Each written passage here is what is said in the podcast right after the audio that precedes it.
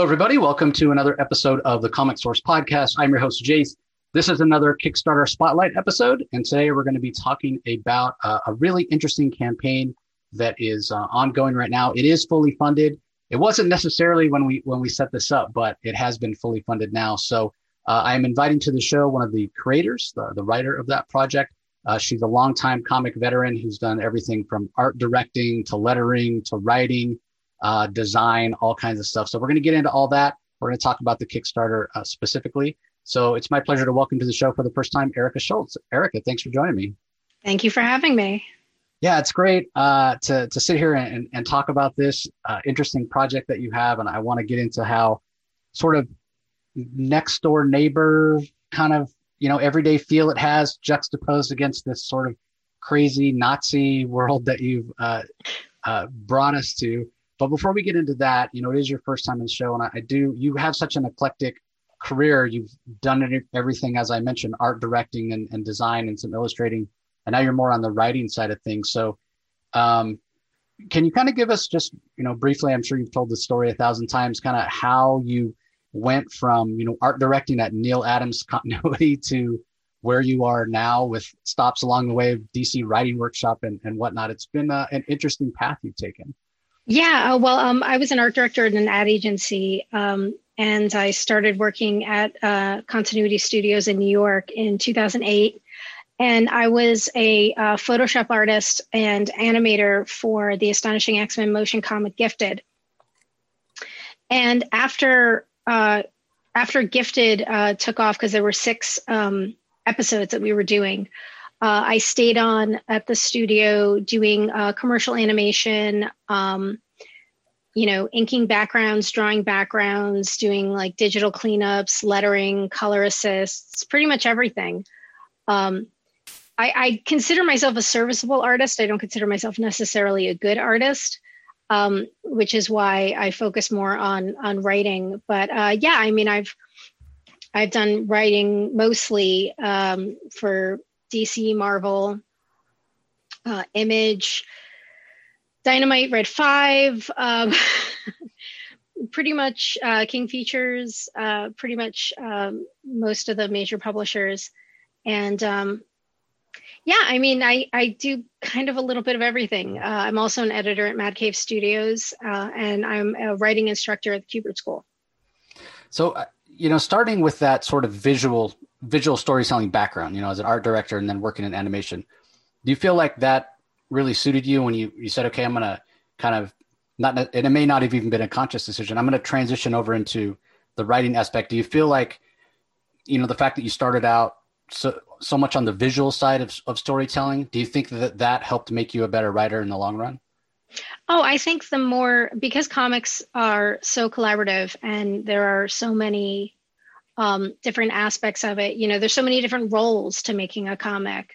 Um, I think the more you've done each of those roles, the better you will be at whatever one you focus at. So I've been an editor, editor, letterer, writer, inker, um, you know, background artist, colorist, whatever. Um, and I think that when I focus on writing, I think having done all those other things makes me a better writer in general. Um, at the Kubert School, most of the students there are focused very much on the art. And um, one of the major assignments that I have them do is they have to write a script. And I said, look, you know, if you never write a script in your entire life ever again, you've had that experience, you've walked in someone else's shoes. And I think that that is going to make you a better storyteller, a better artist in general. Yeah, it's really, really good advice. Um, and I think it applies to a lot of industries it doesn't happen maybe in a lot of under, other industries, but yeah, I mean, wa- walking a, a, mile in someone else's shoes, you know, just life in general, I think is a very good lesson. It, it engenders empathy and understanding. And ultimately, like you said, comics are such a collaborative process. When you get a team that understands each other and uh, works together well, the story and the, and the project only benefits from that, right? Exactly. Now, uh, I, I, did mention uh, this this project that you have uh, ongoing at, at, Kickstarter, Deadliest Bouquet. Um, so, can you give everybody sort of the elevator pitch of what the uh, original idea is, and then maybe talk about uh, you know, you know, being that you're have been a writer for so long now, I'm sure you have t- tons of ideas. What made this the right project to to do a Kickstarter and, and to crowdfund? Um, okay, so the log line for it is in 1998, three estranged sisters trained by their Nazi hunting mom uh, reunite after their mother's murder and try not to kill each other in the process. Um, so the the story, everybody's really caught up on the whole Nazi hunting thing. We don't I mean, we'll see Nazis being killed in this in flashbacks, but it's not like Nazis in 1998, you know, kind of thing. Um, it it it basically uh, has a lot to do with these three sisters, their relationships to each other and to their mom, and their you know their mom having a really crazy childhood, you know, being brought up in this sort of cadre of like, you know, black ops kind of you know post-war craziness of traveling around the world, finding anyone who escaped uh, before the end of World War II. And then these girls, these young women being brought up in this, you know, after after suffering a family tragedy, their mother deciding that like this is the way that they're going to be raised as well. Um, the idea I was sort of kicking around for a few years, and um, uh, just before COVID, we had had a publisher actually uh, involved, but then COVID hit, and that obviously sort of derailed things. Um, so I had, because I had been kicking around the story for so long, and I had sort of tried to attack it from multiple aspects. Um, I I had a lot of false starts, and that's where um, the editor, our editor James Emmett, came in and really helped. So when the publisher had to back out because of COVID, uh, James and I had a really long conversation. And, you know, part of me was thinking, you know, obviously, in, you know, 15, 16 months ago, we didn't know how long this whole situation would last. So, you know, part of me thought, oh, let's just wait it out. Um, and James, who has had a lot of successes with Kickstarter, with um, the company 451, and also with um, uh, with I Am Hexed, which is a story that he's he edits. Um, he said, you know, I, I think we can definitely do this on Kickstarter. So I kind of, you know, went back and forth about it. Um, and I ended up saying, okay, yeah, let's do it because I had been sort of working on the story on and off for a long time. And I figured that if I put it down again, then it's just going to be another three, four years before I pick it up again. So why not just do it now? You know what I mean? Um, so we did that and uh, and yeah, I mean, we we did get fully funded um, about a week ago, and uh, we're hopefully moving towards stretch goals. Um, I haven't I haven't been obsessively checking the Kickstarter whether that's good or bad. Um, but I think we're about $500 away from uh, our first stretch goal, which we're doing a full paper upgrade, cover upgrade, and stuff. Um, and then at if we hit 24,000, then we're going to have a new print uh, by artist Adriana, Adriana Melo. And um, and that'll go out to all the um, all the backers at the uh, physical tier and up. That's that's fantastic. Uh, and I love Adriana's art. I, I, love. I fell in love with her. Uh, she when she did Plastic Man with Gail Simone. Yes. I, I just fell yes. in love with her. Her. I have there. over my shoulder. I have uh, an Adriana piece right there the um, winter soldier i have the original i know that she sells that as a print but i have the original piece oh that's that's fantastic yeah uh, that, that kind of brings me to to uh, my next point you know you, you, mentioned james your editor but when we're talking about the the actual creatives involved in the book this is a this is an all female team right? Um, can you talk about yeah, who, have, your, uh, who your collaborators are on the on the um, on the, the project? And also did you purposely because you're telling a, a female centric story did you purposely want to bring on female uh, collaborators? Um, I try and bring on as many marginalized creators as possible for any project that I'm doing, whether it is uh, female creators, non binary creators, women of color, um, people from the LGBTQ community. Um, I, I, try and, and make sure that if I'm in a position that I can um, pick a team, I'm going to try and fill the team with competent and good people who might not always get a first look um, Carola Borelli, I had been um, I had uh, been familiar with her work from uh, a book called Destiny New York, uh, done by Pat Shand, and um, I had done a short in Destiny New York with uh, Natasha Alterici a few years ago, and so I was, you know, still following the series. and uh, I really I saw Carola's work. I thought she had really great, nice, clean lines. I just finished working with Marika Cresta on Forgotten Home, uh, and everybody jokes that I'm always working with Italian artists. um, so uh, so I I you know reached out to Carola and I asked about um, you know time frame because you know you're doing a five uh, chapter story, you know 120 page OGN.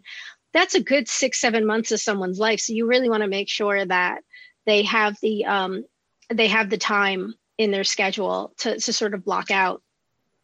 And Gab Contreras and I uh, have known each other for a while and worked together. And uh, I, I, reached out to Gab to find out um, what her availability was. Um, Gab has this, you know, I was talking to another artist about this recently. This idea of a lot of times when people color, they tend to over render things, and everything kind of looks like really shiny and plastic. Mm-hmm. You know, like even even people's faces, like every highlight on their faces like a really like a hot white light kind of thing um, and and gab doesn't over render work also gab is is is really good at sort of looking at the line work and and the vibe of the story and everything and seeing what works so if you look at you know three different books that gab's done it might look like three different styles but each of those styles is um, is matched to the style of the artwork, the style of the line work, uh, and the mood of the book. Um, and I think Gab really does bring a lot to the table with that. Um, the ability to sort of switch gears. And because we're telling a nonlinear story, and we have a lot of these flashbacks that come up, being able to say, okay, this is our present, you know, 1998 has a very sort of specific color palette. So this is our present you know then we're going back to you know 1972 73 that has a very specific color palette you know and and being able to make everything sort of look seamless even though we're jumping from place to place and time to time yeah and it is so so interesting the fact that you are doing this you know as one big story you mentioned 120 page original uh, graphic novel as opposed to you know putting out in issues where you know maybe with some time in, in between issues and, and telling that chunk of the story, you know, you, things may change just, you know, organically as, as, you know, the, the creative process, the story, you know, may change or, or whatnot, the longer it, it sort of lives, you know, just like you said, if you hadn't done it at this time and put it down three or four years, come back to it, you know, things may change because, you know, from, from your experiences, you may put something different into it, but you're, you guys are doing it all together as, as sort of one project here and you, you mentioned the Nazi hunters, and you know we mentioned it's a, a female creative team, it's a female cast of characters. Um, is this really a, a story about re- relationships that just so happens that hey they had this sort of I guess non-traditional upbringing, we'll say, with this Nazi hunter mother. But it, it really seems like in, in reading the, the little bios that you have on the Kickstarter page, that this is really a story about familial relationships, the relationships with sisters, which are, you know, I can speak from experience, very different, but then a relationship between a brother and a sister, or um, uh, a daughter and a mother. Um, and how much have you drawn from your own experiences in your life with your relationships to bring this story to life? I think, you know, every story that's told has sort of like a singular word and then you know the trappings around you know. So this story is about relationships absolutely. That's sort of like the the, the singular word the through line. Um, and it's about these three women and how they relate to each other how they related to their mom how their mother related to the grandmother you know and and it's it's really sort of three generations of of family and and three generations of um, sort of like uh, like you said unconventional upbringing kind of thing unorthodox upbringing. Um, and it really has to do with um, this idea of what happens when there is loss. Everybody deals with loss and grief in their own way. Um, and you have these three sisters that have very distinct personalities but if you look at them they're all on the same scale. Like if you've ever seen like an old school audio board where you have all the the knobs that you can turn up and mm-hmm. down they're all on the same line you know violet is you know all the way to 11 you know whereas poppy is more at like a six and rose is more at like a three but they all have sort of the same um they, they have the the capacity to have you know to go crazy like Violet. Violet has the capacity to pull it back, you know. So they, as as much as they are different, they are still very similar. And um, and I want to make sure that everything that they do, they stay on that track. You know, I think that's very important for characters to to be consistent. Um, because I think what happens sometimes when you're reading a story or you're watching a film or watching a TV show, a character will do something completely out of character because the writer sort of wrote themselves into a corner and you need to you need to find a way to make something happen. Right. Um, as opposed to building toward that. So showing the fact that these three sisters had a very unconventional upbringing how they each dealt with that in their own personal way how they are each dealing with their the loss of their mother in their own personal way and also how they're dealing with being back together. Because violet went off and flew to europe and has been doing all kinds of stuff. Poppy went off and went to california has a husband and kids. And rose although she stayed home she still had like okay this is my little this is my little world. So even though Rose was the one who stayed home, she still sort of built her own little world. Now, Rose has to deal with her two sisters coming back into her world and having to take responsibility for them being the oldest. Poppy has to worry about having to take orders from her older sister, uh, but also having to keep her husband and children at arm's length because she doesn't want them to know the the true uh, depth of dysfunctionality of her family. And Violet is thinking, great, I'm the youngest. Everybody's going to crap on me because I'm the baby.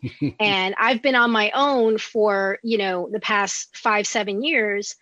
I'm going to come back and it's just going to be, you know, bottom rung on the totem pole again when I've been independent this whole time. So they each have their own hangups coming back together.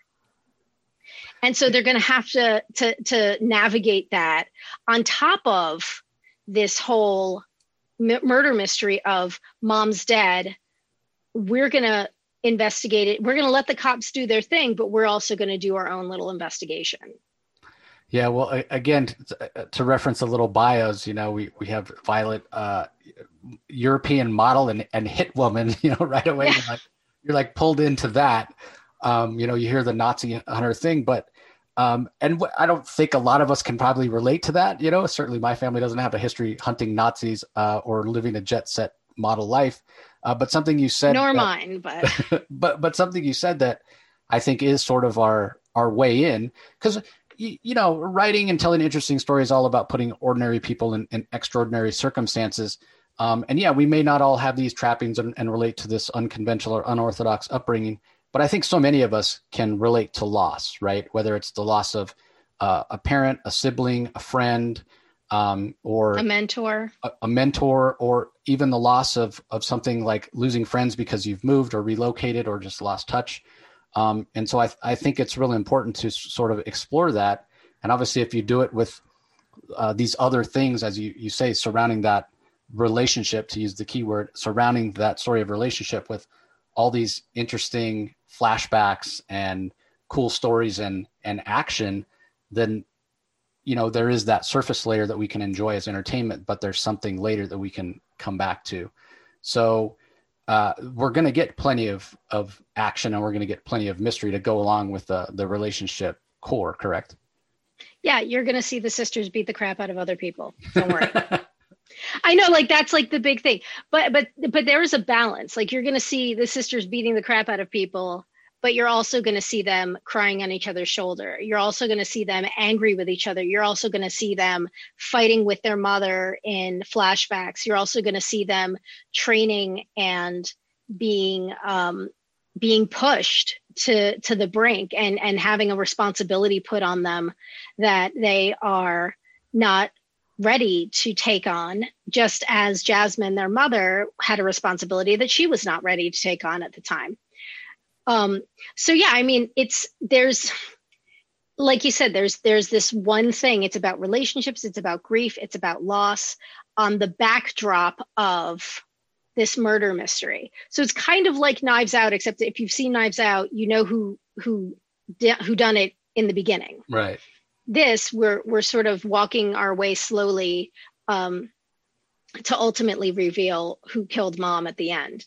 Um, but another thing is a reason why I wanted to uh, place it in 1998 was uh, a, a, few. There were a few reasons that that really sort of struck me. Was the first is that I wanted to anchor it back to World War II in terms of plausibility, in terms of timeline, in terms mm-hmm. of age, but also um, I didn't want the murder mystery to be so easy to solve because everybody's walking around with a computer in their pocket. Right. Right. You know, um, I wanted the mystery to be able to be drawn out a bit. Um, and the entirety of the story, not including the flashbacks, um, it starts on a Saturday, uh, on a on a late Saturday night, and it ends on an early Saturday morning. So the entire story takes place in one week. Fantastic. Like the core story of 1998 right. takes place in a week. So what I've done is I've really taken this one whole week and sort of spread it out and drawn it out as much as I can, where it still is compelling, but we also still see where everybody's coming from. We see Rose's investigation and Poppy and and uh, the cops and what Violet's doing to to try and figure out what's going on. And amongst that, we see how Mom was not always the nicest mom sometimes, and how you know because she was um, uh, raised a certain way, she you know, for good or for ill, treated her own daughters that same way and was very hard on them, and how each of the girls will um, will deal with that not only in their teenage years, but how they're dealing with that as adults as well. Because I mean that that trauma doesn't just magically go away once mom dies. You know, I mean, because that's something that's foundational. You know, and they build their lives on top of all the stuff that that was already there. Right. And then there's the whole thing of them having to actually, you know, deal with the loss and and come to terms. And, you know, certainly I, I can't speak from experience, but I, I know people who they have conflicted feelings when they lose a parent when the relationship wasn't the best, you know, when times yeah. weren't always great. It's yeah, because the emotions are still there, but then in your head, you're like, well, you know, we didn't have the best uh, relationship. Uh, the other part of the story that you mentioned, you know, being sort of nonlinear with these flashbacks, um, how challenging was that? Because I, I, also imagine over the course of this week, we are going to see, going back to the idea of relationships, we are going to see growth and change in these relationships between these sisters as they come to terms with the, the loss of their mother. So, how challenging is it to make sure that we're getting the evolution of character for these three sisters, but also we've got the flashbacks and makes it nonlinear? Was that a challenge for you, or, or did you uh, did you have a handle on it right away? Um, I tend to write a lot of nonlinear stories to begin with. Um, I like, you know, I'll sort of write, you know, your A to B, B to C kind of thing, and then I want to fill in, you know, so you see what happens, but then you you fill in any gaps with context. Hmm. So we have these, you know, one to two, maybe even three panels of flashback to then fill in the context. And then as the book start, as the story progresses, you you start to expect these flashbacks to even add even more context to show another perspective show another point of view. Um, and also i mean we change as as human beings. You know who you were when you were a seven year old is different from who you were when you were a 15 year old when you were 20 year old 25 30 whatever. So seeing the sisters evolve from you know you know being 12 13 years old when they started training to now being you know at rose was about 12 or 13 when she started training and now she's 28 you know to see the steps not just going 12 to 28 but see the steps in between you know i think is important.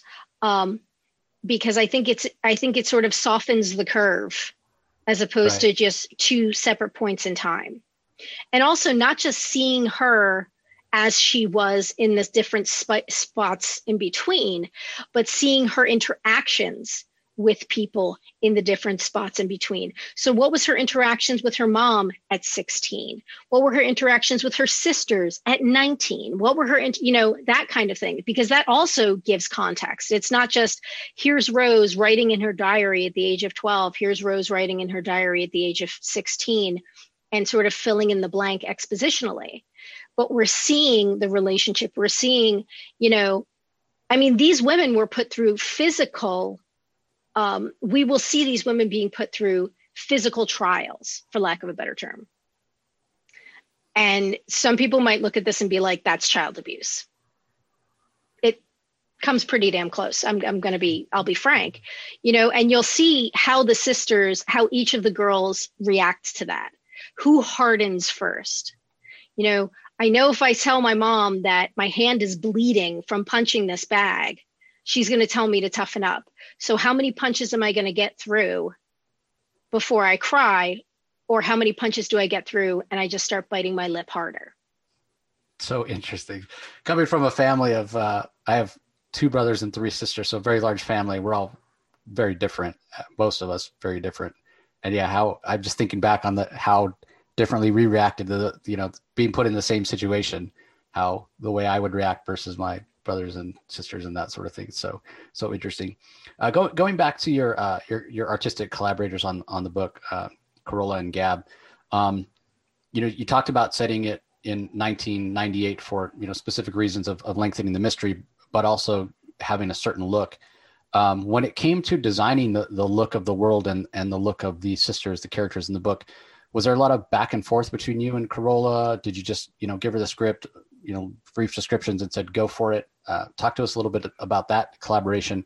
And then um, for Gab, was there, you know, kind of the same thing? Did she nail the kind of the tone and the the nuance of the world with the color first, or was there some back and forth there? Um, I I, I'm I'm much older than than Carola and Gab, and I you know they may have been around in 1998, but I mean I was going on 22 years old, 21, 22. Um, so what I did was I pulled a lot of reference. Um, I, I tend to I pull reference for artists not as an edict, but as a guide.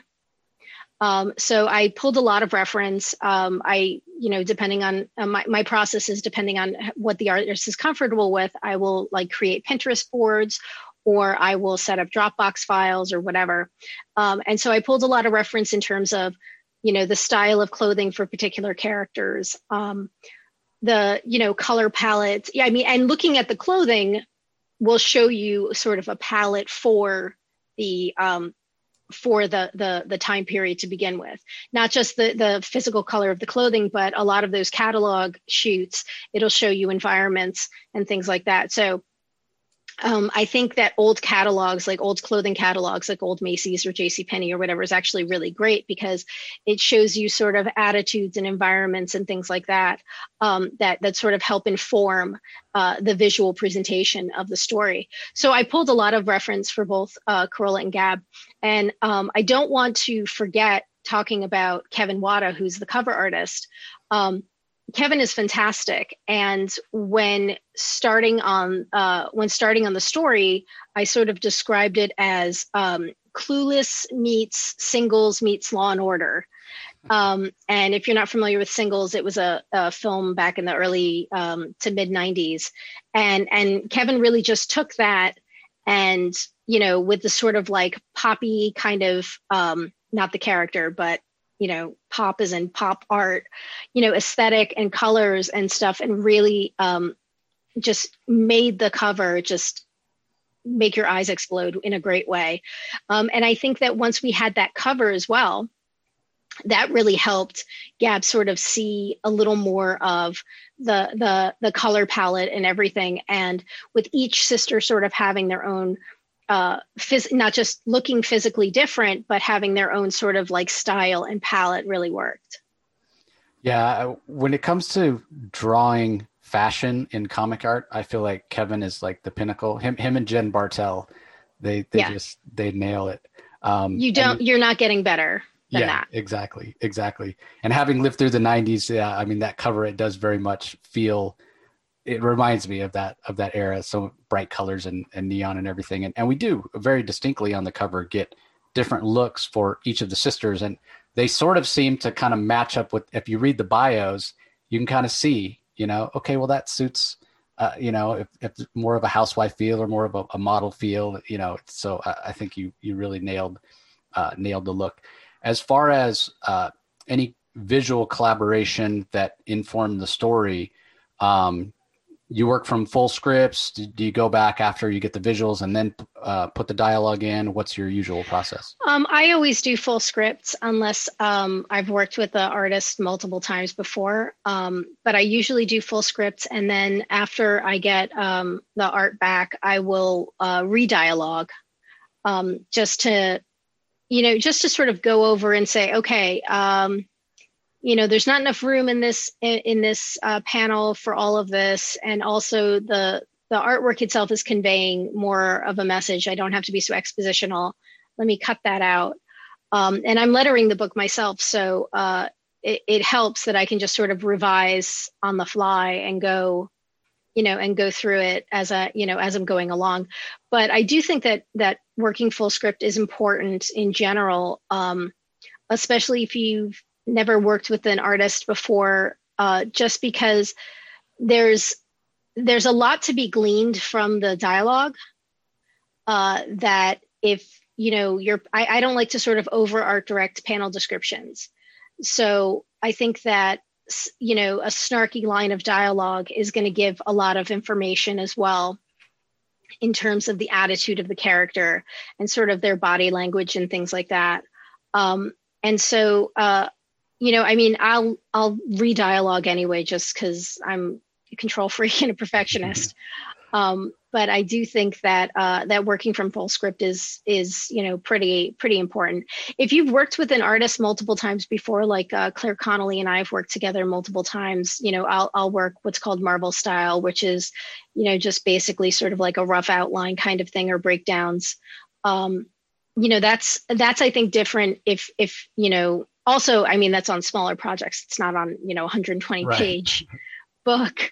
Um, if it was like a one shot then maybe you know but uh but being you know a, a significant uh thing a significant uh tome uh i don't think working you know marvel style would have would have really worked out. Yeah like you said it, it is uh, a, a more lengthy lengthy story and I, I totally agree with you. If, if it's somebody you haven't worked with, as opposed to somebody you worked with extensively, you may be able to do something like that on a on a larger project. You know, work from that just that description. They give you the story, and then you can go back and and put the dialogue in. Um, in, in, in speaking about how how large this project is, um, just so everybody kind of understands in terms of timing, if they choose to join the campaign, is is everything completely finished, or are you guys still working on on uh, producing the the project? Um, chapters one and two are done. Um, we're currently working on chapter three. Uh, chapter four is written. Uh, chapter five is tight outlined. So, I mean, I can be with the outline being uh, mostly the outline does the heavy lifting for me. I could bang out a script in two days, you know. Um, and but obviously, you know, Carola has has to you know take more time on the work. Uh, but Carola and Gab are, are hard at work at the line art for chapter three and uh, and yeah, I mean, I I didn't want to start the Kickstarter campaign with like three pages down, and that right. was it. You know, when even before we started and we sent the Kickstarter, we sent the first chapter out to um, multiple reviewers even before the Kickstarter campaign started, and the first chapter was 100% complete. Um, so I wanted to, you know, as for lack of a better term, as like proof of concept to say, look, you know, we've got a significant amount already done. I mean, we're more than tw- we're the first chapter was 20%, so we're, you know, 45% done already. Um, you know, knocking on wood because I don't want to jinx myself now. um, but yeah, I mean the the story is we're on our we're on our way kind of thing. It's it's getting done by hook or by crook. It's getting done. well, that's good. I mean, so many times, and and I'm not faulting anybody, or, or I don't want to you know point fingers, or because sometimes the simple fact is a writer is running the Kickstarter and they need those Kickstarter funds to pay the artist, you know, and so, you know, and we don't want anybody working for free. So, you know, but that's not the necessarily the situation here. You know, you guys are, are well on your way. So uh, we'll probably get it before, uh, before the year's out if you back it. Our, our, um, we put down as January 2022 just to cover ourselves. Gotcha. My my personal deadline is to get the books shipped um, by Christmas, by that sort of Christmas, uh, Hanukkah, you know, middle of, you know, middle to end December. That is my personal goal. Um, if that doesn't work, then, you know, right after New Year's. Um, but I'm very, very much hoping that that we hit that um, because I don't want to have you know giant stacks of boxes in my house for too long. yeah. You know, I want them in and then out. Right. Now, uh, is this the first Kickstarter campaign that you've run? No, I ran a Kickstarter campaign with Claire Connolly for a book called Strange Tales uh, that was actually nominated for a 2020 Ringo Award for uh, Best Anthology.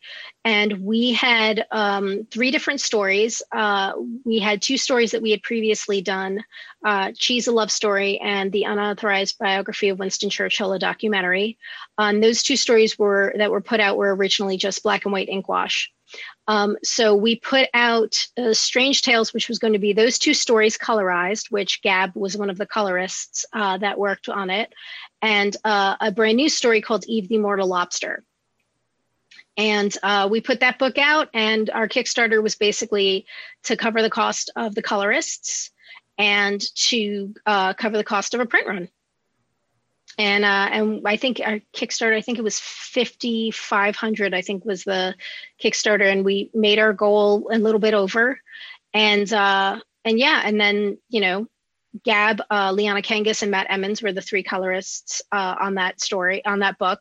They sort of each took you know a little bit of each one of those three stories, um, and then uh, then the book came out, and uh, you know, it's a goofy, fun you know, don't take yourself very seriously stories. So, was there anything that's different about running this Kickstarter? Uh, obviously, a, a, a, larger project. Have have there been any challenges maybe that you didn't uh, expect having run a, a, a successful one before? You're like, oh, hold on, I didn't have to deal with this last time. Well, I mean, this uh, the um, the Strange Tales was about 88 pages total. So this is obviously a larger book. Um, it also has, you know, it's it's not three separate stories; it's one continuous story. Um, and we are asking for more. We're asking for twenty thousand dollars, which is going to help uh, finish the book off and help uh, with the print run. So, um, w- you know, it it is a little more daunting. Also, this is a 35 day campaign as opposed to just a 30 day campaign. Mm. Um, so it is a little more daunting. Um, and you know you're sort of watching the the pledges you know slowly sort of tick up. Um but you know i mean i think i think everything is pretty much the same just on scale. Right. So uh so i sort of like prepared myself to say okay this is going to be bigger simply because of the, the amount of money that we're asking for and it's a couple of days more. Um, but i mean james really helped very much in the uh, sort of the pre-launch phase and you know me talking to every single podcast under the sun. Um, so yeah so i think that um, i think that you know we we had a really good uh, we had a really good sort of pre-launch start. Um, so yeah i mean you know i'm now that we've made our goal thank god you know knocking on wood um, we we really you know it's now it's just it's just gravy and and hopefully getting to that Adriana Melo print yeah, have you enjoyed doing uh, all all kind of the interviews and talking about the story? And, and has it, uh, in talking about it, has it crystallized the story anymore for you in your mind? Um, the story's pretty much been set for a while now in terms of you know where it's going. So it hasn't really, you know, changed that. Um, I I like doing the podcasts. Um, it, it's just you know sometimes when you have three or four in one day, yeah, it can be a little exhausting. Um, I was liking likening it to the uh, when you know these actors are doing these press junkets for these big Marvel movies or big DC right. movies, and they're asked a lot of the same questions over and over again. And I kind of feel like sometimes like like verbatim i'm almost repeating myself right it's like i i don't mean to but it's you know you sort of like get into like a track you know so um but I mean, it's it's fun and it's there. You know, I was introduced to a bunch of podcasts that I wasn't aware of, having been you know booked on them. So now I'm going back and listening to previous episodes with other guests and things like that. So that's always great. Yeah, I I, I always try to ask uh, different questions for exactly that reason because I've heard the same thing. You know, you can only answer it so many times. So how did you learn yeah. to draw, or how did you? Yeah, so I I totally get it. Um, the other part of of Kickstarter, as we all know, you launch and you get that initial bump and there's a little bump at the end too when people kind of wait well let me see if it gets funded before i which everybody I never, hits this like plateau right exactly yeah. in in the middle so uh, hopefully uh, you know doing some of these podcasts in the middle will uh, sort of spur some people when it kind of slows down in that that middle section to uh, to go ahead and join up so i'm going to remind everybody that uh, there's a link in the show notes where you can go and you can check out the deadliest bouquet uh, kickstarter page uh, you have until June 15th at 9 a.m. Pacific time to join. It is fully funded, so you know you're going to get the book if you do join. And I'm also going to remind everybody, I'm sure that all my listeners get tired of hearing me say this, but if the project is not for you, or you would love to join the campaign, but you don't have the means right now, the best thing you can do to help out Erica and the rest of her team is to please share it on social media. So we get as many eyes on this campaign as possible and as many people see the project as possible because they might have the means, they might want to join and not see it otherwise. There's nothing worse, as I always say, than finding out a campaign ended a week ago and you would have loved to have been a part of it. So uh, I do encourage everybody to check it out. It sounds like a great project. And uh, if you can't, just uh, share it on social media. Um, is there anything else you want to say about uh, Deadliest Bouquet, Erica? Because I do want to talk just very briefly about uh, Forgotten Home before I let you go. I'm I'm trying to think. I I mean that's that's pretty much it. I mean, if you want to follow, uh, we have a Twitter um, at Deadly underscore Bouquet on Twitter and uh, at the Deadliest Bouquet comic on Instagram. Uh, so our link is to the Kickstarter page is in the bio uh, in for both of those social media accounts, and we have um, we'll be posting you know art tidbits and you know fun little things you know throughout great. And i'll put links to uh, both of those social media um, in, uh, accounts in the in the show notes as well. Um, but yeah so i do i do just want to talk a little bit about forgotten home uh, that's available on comixology. Um, but sort of one last thing about deadliest bouquet.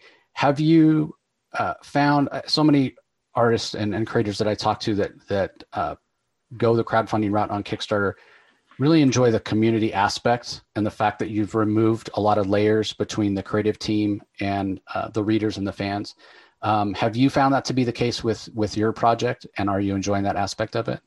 I do think that's that's good. Um, I like the idea of having a direct line to fans and uh, finding new fans um, through through the process. Um, it, on the other on the other end, it would be nice to have like you know the marketing team of Warner Brothers behind right. me. you know that would really help. Um, but you know I, I'm I'm kind of a DIY gal to begin with, so um, and James uh, Emmett really has been like you know incomparable in this whole situation um, in terms of you know we came up with a marketing plan and you know sort of like implementing it and everything and, and just sort of keeping keeping pace with everything. So fantastic. Uh, well, I did mention Forgotten Home, which is I, I think you got nominated for was it five? Uh, uh five Ringo Awards last yeah. year. Yes, it yeah. was best series, best writer, best letterer, best inker, and best cover artist. So uh, Natasha Alterici was the cover artist nominated. Marika Cresta was the inker nominated. Cardinal Rae was the letterer. Myself as writer, and we were uh, nominated for Best Series. We technically led the Ringo Award nominations last year. I'm just going to put that out there. Yeah, so congratulations on on that. Thank you. Obviously, this is a, a series that a lot of people uh, really enjoy, uh, and it's a very high quality. And so I, I, you know, I couldn't have you on and not mention it uh, in case our readers want to, uh, our listeners want to go and uh, and check out that as well. So, do you want to talk a little bit uh, about the series and uh, how the experience has been creating it and uh, and having so many people find it and enjoy it and get the recognition that it's gotten? Well, Forgotten Home is an eight issue miniseries uh, about uh, a young woman named Lorraine who is a sheriff's deputy and army veteran in uh, in Montana, um, and she begins to um, investigate a bunch of child abductions. And one thing that she notices about all the abduction sites is that there are remnants of magic at the abduction sites. And um, the magic, is, the only reason why she can see the magic is because Lorraine is not from here. So um, the best way to describe it would be refugee alien princess uh, becomes, you know, soldier and then cop on Earth, and then gets dragged back home when she learns that the uh, despot queen has been stealing children from Earth to sort of uh, to um, bolster the ranks of her child army. And is is it fair to say that there are uh, questions of allegiance? There are definitely questions of allegiance. Uh, definitely, because Lorraine's daughter is one of the kidnapping victims, and um, Lorraine's daughter's best friend is one of the kidnapping victims. So this sort of back and forth of uh, her daughter Joanna, where do I belong? You know, um, I always felt like a freak on earth, and now I learned that this is where we're really from. You know, why did you keep this from me? So there's again, it's this you know relationship with uh, between this daughter and her mother, and then Lorraine's relationship with her own mother.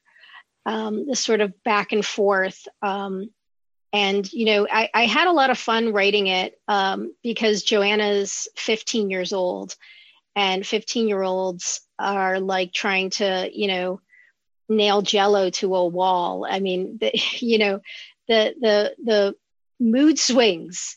You know, it took me back to my to, to my old teenage years of of being just so indecisive and nobody understands me and you know all this other stuff. Um but it and it deals with a lot of different things. I mean we have a very diverse cast. We have um, a character who is openly pansexual. We have a character who is openly bisexual. We have a character who is uh, disabled. Um, we have multiple people of multiple ethnicities. We have different types of um, of species, and there's sort of like um, this sort of cultural racism against one of the specific species that uh, that we deal with in the story as well. So I mean, it it, ha- it deals with a lot of issues, um, but if you boiled it down to you know what's the entertainment aspect of it, it's uh, a refugee princess, you know, gets sucked back into her home world to deal with some issues that she ran away from, you know, 15 years earlier. Well, I, I haven't had a chance to read it. Obviously, I noticed it got so many nominations. It, it is on my my list, which you know is a thousand miles long. But I, I definitely want to check it out and maybe uh, share it with my daughter. Who she's only nine. It sounds like it might be a little, but she's like nine, going on seventeen. If you know that it, of... you know there's there's nothing really uh, in terms of uh, sexuality there's nothing overt there's no nudity in it um, there is but there is you know people like openly kissing and you know having relationships uh, yeah, she's yeah, she's all she's all over that. We we okay. Not to, not, to, know, not to sound too like PC or liberal, but she's you know we're we're pretty woke, I guess you'd say. You know, I will. I always tell parents, you know, whenever someone like I have a horror book called Twelve Devils Dancing that has, you know, nudity, that has body horror, that has all this stuff in it. Um, so when people say, "Oh, what is this?" I say it's a horror thriller. So it's a murder mystery, but it's also got horror elements of it. Oh, well, my kid watches horror all the time. I'm like, okay, well, if you want to buy it for your kid, that's that's, that's on you. you. Right. But I'm asking you to flip through it first. Right. You know, there is nudity, there is body horror, there is, you know, things like that that you know, if your kid watches Monster Squad, which is a horror movie, yeah, you know, it's not the same. It's not the same. Right. So, you know, I I I never tell a, a parent, you know, what their kid is going to be into and what is they're not because I don't know your kid and I'm that's not my place to do that. Right. But I would just say, you know, I don't want to get any angry emails. yeah, hundred percent. So so 100%. read it first, and if you think that it's appropriate for you know whatever age your your child is then then go for it you know your kid way better than anybody else um, it's a Comixology original exclusive. Uh, if you have Comixology Unlimited or Kindle Unlimited, you actually get it for free.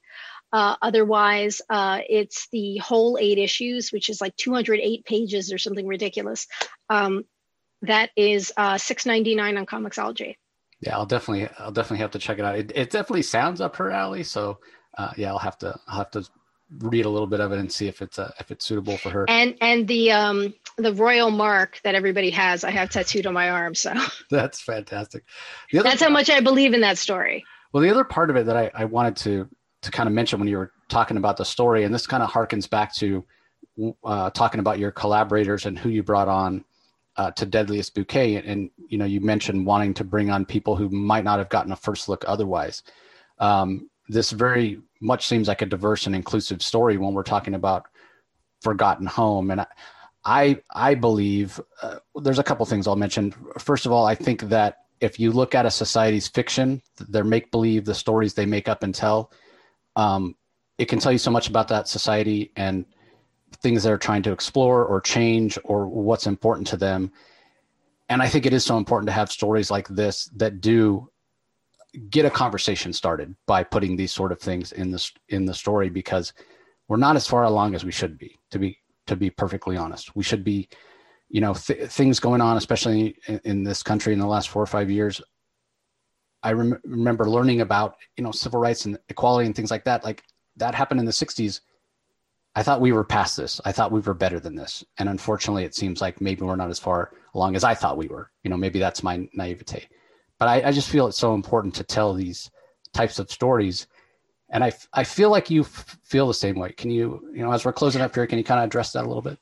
I do. I think that fiction is a um, is a really good avenue to tell um, idealized stories, and hopefully people will look at that and say, hey you know this this is this is the way things should be right. um, even though we're dealing with you know rock people and magic and things like that we're still dealing with the story still deals with loss and grief and racism and um, uh, discrimination based on race and species well in this case species but race basically uh, you know sexual identity. Um, and these things are are important because once we start seeing everybody as not being the same there's not that sort of homogeneousness but seeing everyone as another human being that deserves respect and compassion and empathy um, as opposed to you're different than i am. You and because you're different i'm not gonna i'm gonna look at you a different way kind of thing. Once you start seeing people with you know compassion and everything i think people's hearts are going to start to open i i would love the world to be way more idealized than it is. Absolutely. But there you know there is a, especially in this country and and even all over the place you know there is a lot of hurt that is continuing. And uh, I think there there needs to really be uh, so many changes, not just on you know a social level in terms of like you know a um, sort of like social programs, but also on an individual you know person to person level. Um, and people really need to open up, and people really need to be um, compassionate toward other people.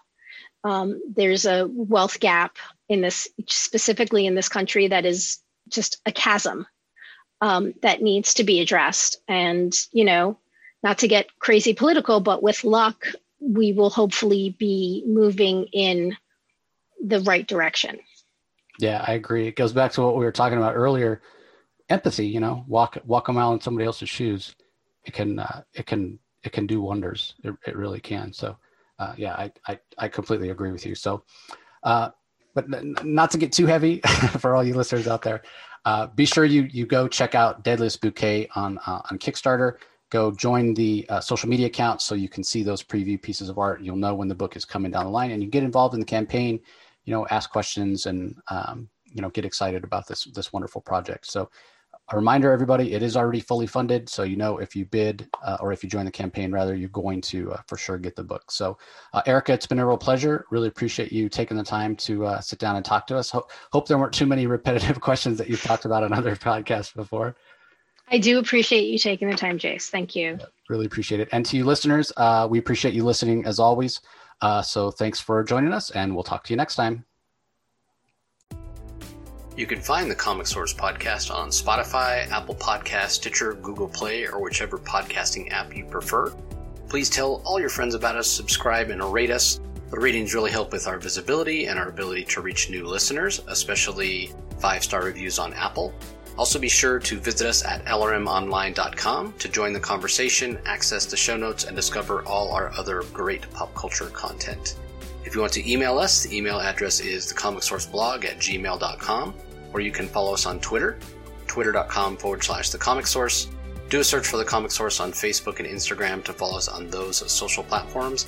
All three spots are great places to find out when we release new episodes as well as follow all our convention coverage. So, once again, we want to thank everyone for listening, and we'll talk to you next time.